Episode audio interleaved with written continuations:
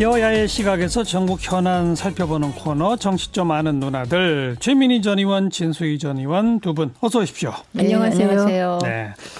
지금 그래도 역시 일당 2당 더불어민주당, 자유한국당 두 당은 공천관리위원회들 출범시키고 신규 영입 인사들 뭐 속속 발표하고 진도가 착착 나가요. 네. 그죠? 새로운 보수당은 아직 거기까지는 못 가고 있는 거죠. 지금 뭐 당 뼈대 갖추는 일을 글쎄요, 하느라고 맞아요. 정신이 없습니다. 음. 네. 우선 지금 1, 2당의 그 공관위원 구성과 어 뭐 신규 영입 뭐 등등 좀 평가해 보신다면요. 어떻게 보세요? 최민희 전 의원? 어, 우선 자유한국당은 김형호 위원장을 잘 음. 영입했고요. 예, 예. 워낙 노련하게 잘하고 계시죠. 어, 그리고 오늘 공간위원회 김세현 의원을 포함시킨 것도 불출마 선언한 삼선에 네, 뿐만 음. 아니라 그 황교안 대표를 향하여 날선 비판을 그렇죠. 한 분이잖아요. 예. 근데 그분을 어, 민주, 어, 여의도 연구원장에서 사실상 조금 무리해서 내보내면서 네. 비판이 일었는데 어, 그러면서 비교가 됐었잖아요. 음. 금태섭 의원을 총선 기획단에 나온 이해찬 대표와 그렇죠. 그런데 이번에 만회했다고 봐야죠. 네. 네. 그 부분은 만회했고 네. 어, 그리고 이제 공천 룰을 이제 발표하고 있는데 사실 이게 조금 늦었습니다. 음. 자유한국당은. 음. 민주당의 경우는 1년 전에 공천 룰을 확정하고 당원 투표까지 거쳤거든요. 그럼에도 불구하고 현역 50% 물갈이를 잡음 없이 해낸다면 그건 음. 대단한 일이고 예. 그리고 2040을 30% 하겠다 그랬잖아요. 그러면 75명 내지 76명입니다. 그렇죠. 그래서 저는 이 공약하는 걸 보고 굉장히 용감하다고 생각했고요. 음, 음. 그러면 여성 30% 공천은 안 하나. 그건 기본이거든요. 네, 네. 그러니까 진짜 혁신적인 공천이 되는 건데 하여튼 이 부분은 되게 용감하신 것 같습니다. 처음이라 음. 용감하신 면도 있어 보여요. 잘하고 있다, 자유한국당. 일단은 오늘은 잘한다고 음. 봐야죠. 아, 한국당? 예. 진수희 전에 저는 우선 일당은 집권당 답게 일찌감치 예. 차곡차곡 안정되게 하고 있고요. 뭐 앞으로 있을 공천이 잡음이 전혀 없을 수는 없겠죠. 이제 그럼에도 불구하고 집권당의 이제 프리미엄은 뭐냐면 혹시 공천 때문에 반발 이 있다 하더라도 다른 식으로 그 반발을 흡수할 수 있는 수단들이 여러 가지가 있기 때문에 다른 자리를 준다든지 네. 어. 기 때문에 그렇게 큰 무리 없이 될 수 있을 거라고 보고 이제 문제는 늘 야당이죠. 야당은 늘 시끄러운데 근데 저 역시 그 황교안 대표가 당 대표 되고 한 11개월 정도 됐는데 그 11개월 동안 하신 일 중에 가장 잘한 음. 잘을 한 그 일이 김영호 의장을 공관위원장을 예. 모신 것 예. 그리고 김영호 의장을 통해서 지금 오늘 구성된 공관위원들 면면을 보고 거의 정권을 주는 것 같죠? 네, 정권을 안 받으면 아마 김 의장님 그 자리에 안 받으셨을 어. 것 같아요. 그리고 김 의장님 자체가 무슨 다른 정치적인 사심이 예. 있으신 분이 아니기 때문에 설사 그 공천 결과에 반발하고 음. 싶어도 반발하기 굉장히 어려울 수 있는 그 토대는 지금 마련이 된 것 같습니다. 네. 네. 양당이 속속 발표하는 신규 영입 인사들은 어떻게 평가하세요? 우선 민주당은 의미 있게 쭉 하고 음. 있죠. 1호가 최혜영 교수 장애인 대표성을 가지고 있고 2호는 원종권 27살의 청년인데 굉장히 어려운 상황에서 네. 잘 자란 청년이 오늘은 비례대표 안 한다 나는 지역구 출마하겠다고까지 그렇죠. 발표한 걸 보면 이렇게 잘한 것 같습니다. 음. 그리고 관리를 지금 잘하고 있다는 게 오늘 문석균 씨가 문희상 의장 아들 네, 불출마 선언을 했어요. 근데 이 과정이 중요한 건 매끄럽다는 겁니다. 음. 그러니까 언론에서는 혹시 설 이후까지도 그 문희상 의장 아들 논란이 계속되는 게 아니겠느냐라는 지적을 한 분도 계셨어요. 예, 예. 그런데 어, 문희상 의장 아들은 굉장히 강하게 출마 의사를 계속 표시해 왔잖아요. 그런데 어쨌든 오늘 저기 차단했죠. 선당 후사하겠다라고 음. 얘기하기까지 얼마나 많은 노력이 있었을까. 그래서 그런 관리는 민주당이 잘하고 있고 음.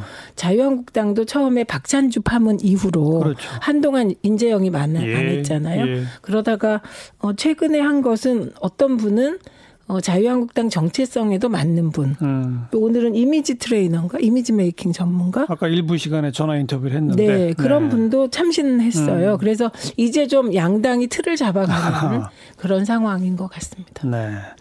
저는 이 영입 인사나 영입에 대한 평가는 지금 하면 저는 안 된다고 보고요. 4년 후에 평가하는 게 맞다. 지금 영입 인사 면면 겉으로 드러나는 것만 갖고 평가하기에는 우리가 쭉 그동안 경험한 예, 게 예. 있기 때문에 좀 그랬으면 좋겠다는 생각이 들고요. 근데 저는 한국당 쪽 최근 영입 인사 중에 제가 조금 납득이 안 가는 어.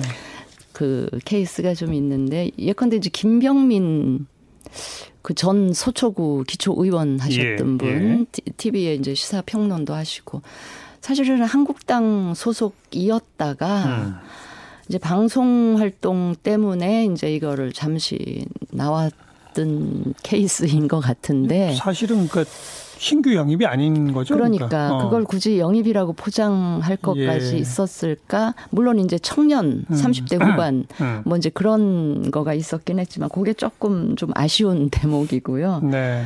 오늘 그 이미지 트레이너 영입한 부분은 우리 최 의원은 좋게 평가를 하셨는데 그분을 이렇게 아 이제 영입을 해가지고 어떻게 그분을 활용할지 그건 모르겠으나 음. 그 만약에 이제 비례의원이나 무슨 출마나 이런 거를 연결시킨다면 그거는 조금 안 음. 맞지 않나 뭐 이런 생각도 들고 이미지 트레이너면 진짜 당의 앞으로의 실무적으로 기여하는 네, 예. 음. 그런 인사로 이제 자원으로 활용한다면 그거는 뭐 괜찮다. 뭐 이렇게 뭐 생각을 어쨌든 전반적으로 초반부에는 자유한국당이 좀 더불어민주당한테 밀리는 모양새였는데 네. 나름대로 자유한국당도 이제 어, 모양새를 좀 갖추고 비슷비슷한 경쟁을 하고 있는 것 같다. 두 분 다 그런 평가를 네. 좀 하고 계신 것 같네요. 네. 그나저나 이 세부수당하고 자유한국당 통합 논의는 잘 됩니까? 원래 통합 논의라는 게 뭐 매끄럽게 잘 가기는 힘든 거 아니에요. 딴 살림 차렸던 두 집이 합해지는 이런 과정이기 때문에 뭐 잡음은 있게 마련이고 예. 저는 통합 과정이 앞으로도 시간은 얼마 안 남았지만 앞으로도 이런저런 우여곡절 음. 이거 깨지는 거 아니야 뭐 이런 상황이 올 수도 있고 하다고 세- 그 예상을 해요. 그러나 또 어떻게 보면 통합 과정이라는 게 그냥 순조롭고 아무 일 없이 좋은 게 좋은, 좋은 식으로 네. 이렇게 간다면 뭐 통합 효과도 별로 안 클 거고요. 안 될 뻔 안 될 뻔 하면서 가는 게 그게 어- 어찌 보면 통합 그 방향이 음. 잘못되는 걸 자꾸 이렇게 올바른 방향으로 돌리기 위한 이런 그 산고 진통일 수 있기 때문에 오히려 그런 과정은 겪으면서 가는 게 예. 나중에 있을 수도 있는 그런 문제를 오히려 그 미리 예방하고 예. 가는 거다. 오히려 이런 거는 합니다. 상대당에서 더 정확히 볼 수도 있어요. 그럴 수 있죠. 최민희 전 의원 두 당 통합 될까요? 음, 될 거라고 봅니다. 어, 어. 그러니까 어쩌면 유승민 의원을 대표로 하는 새로운 보수당이 다른 길을 갈 수는 있지만 네. 최소한 후보 연대라도 하게 되지 않을까 이렇게 어. 생각합니다. 근데 어, 민주당 입장에서 가장 무서운 게 뭔지를 말씀드리면 예. 될것 같은데 가장 무서운 건 황교안 대표가 기득권을 다 버려요. 그리고 오히려 유승민 대표에게 정권을 주는 방식의 통합이 되면 음. 그게 가장 두려운 거죠. 민주당이 네, 왜냐하면 어. 유승민 대표가 보수에 대한 나름의 이 콘텐츠가 있는 분이거든요. 그래서 그 따뜻한 보수, 정의로운 보수의 콘텐츠를 채우고 어 이렇게 하면 사실은 긴장되죠. 네. 그런데 지금 상황은 자유한국당이 기득권을 버릴 생각이 없어 보입니다. 음. 그렇기 때문에 다행이네요 민주당 입장에선. 그런 말은 속으로 생각해요. 그런데 어, 이런 상층부 통합은 아래로부터의 통합이 있거든요. 이렇게 떠받쳐 올라오는 예. 그런 통합의 경우와는 달리 상층부 통합이 감동을 주려면 음. 가진 자가 대폭 양보하고 희생하는 모습이 필요하고 2011년 말에 손학규 대표는 혁신과 통합과 민주당이 통합할 때 진짜 다 내려놓으셨어요. 네, 네. 모든 지분까지 네. 당 대표가 그래서 통합이 되게 그 언론에 언론이 보통 통합에 대해서 박하잖아요. 음. 그런데 지분 없는 통합.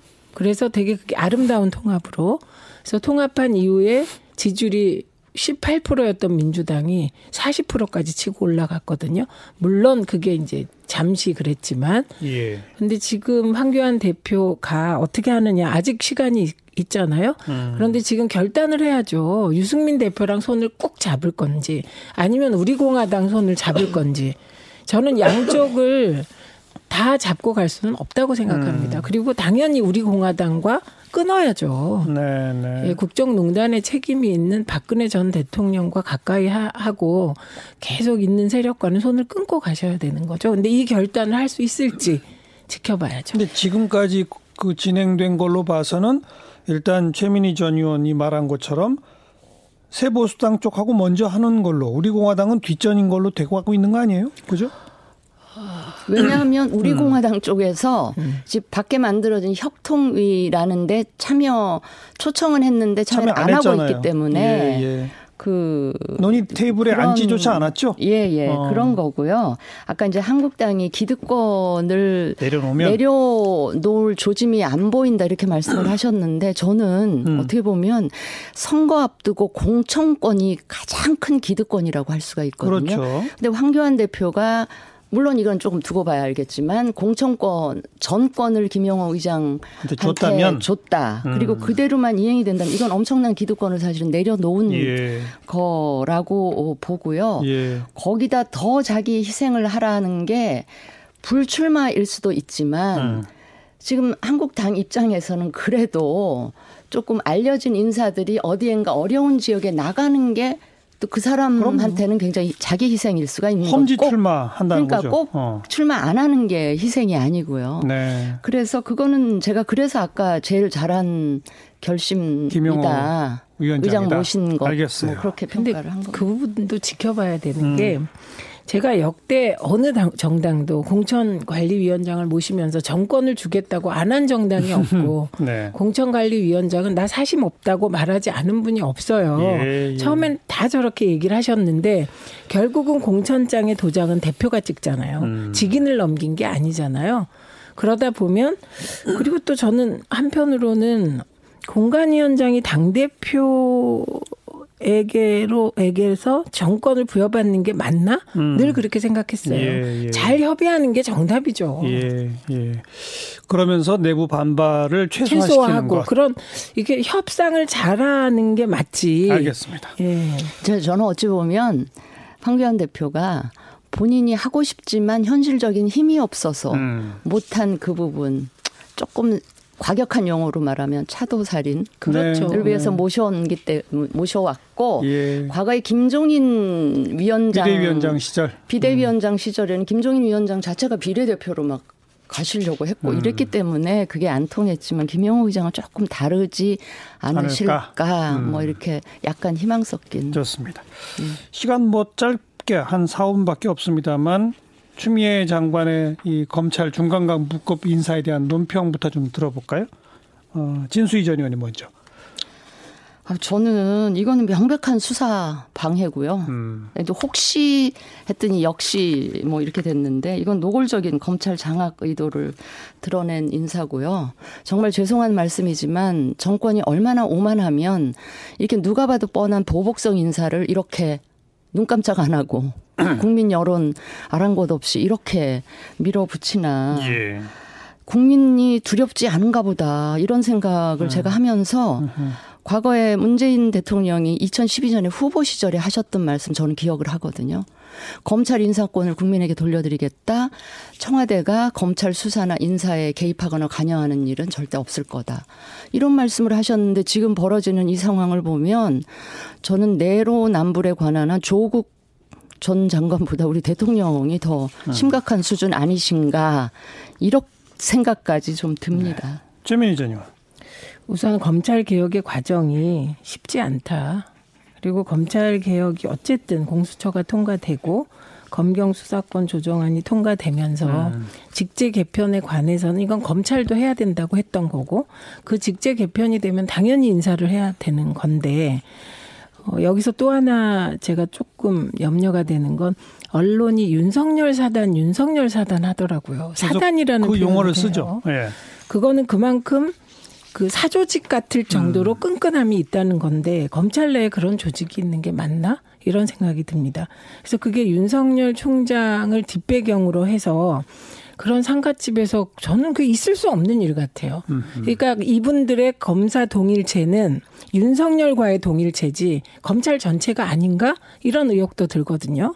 그래서 직제 개편에 따른 인사해야 되고 검찰 개혁 진행해야 되고 그다음에 또 하나는 음, 지금 문제가 되는 유죄 수건이나 예. 그다음에 소위 그 울산 선거 개입 예. 의혹 논란 음. 이 부분에 대해서는 담당 수사 검사 팀 팀장은 그대로 있는 거예요. 그렇죠. 네.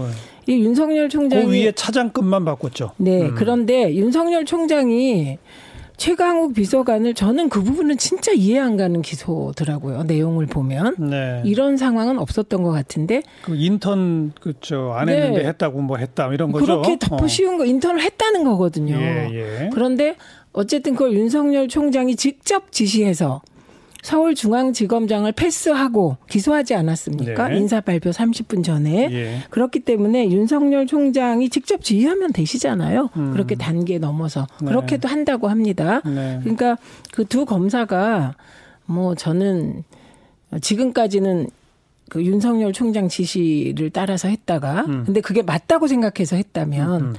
뭐 그 바로 위 차장 없다고 윤석열 총장이 있는데 수사 안 하겠습니까? 네. 네, 그래서 저는 시시비비가 명명백백하게 밝혀졌으면 좋겠습니다. 음. 근데 지금 법무부 발표도 그렇고 지금 말씀도 그렇고 담당 그 실무 수사팀은 그대로 유임시키지 않았느냐 예. 이렇게 말씀을 하시잖아요. 부장 검사와 그 일선 검사 그 다. 위에 이제 예. 차장 검사 그 지휘 위- 라인 그렇죠. 교체했다. 그렇죠. 근데 보세요. 지휘 라인의 역할이 얼마나 중요한지는 이번에 최강욱 비서관 수사팀이 기소 의견을 계속 올렸 음에도 불구하고 중앙지검장이 중앙지검이 그걸 깔아뭉개고 결재를 안 했잖아요. 음, 그래서 할 수 없이 윤 총장이 그 밑에 차장 검사 정결로 하라 이렇게 해서 한 거잖아요. 그렇 그거 또 매번 그렇게 할 수는 없잖아요. 그래서 음. 그런 게 있고요.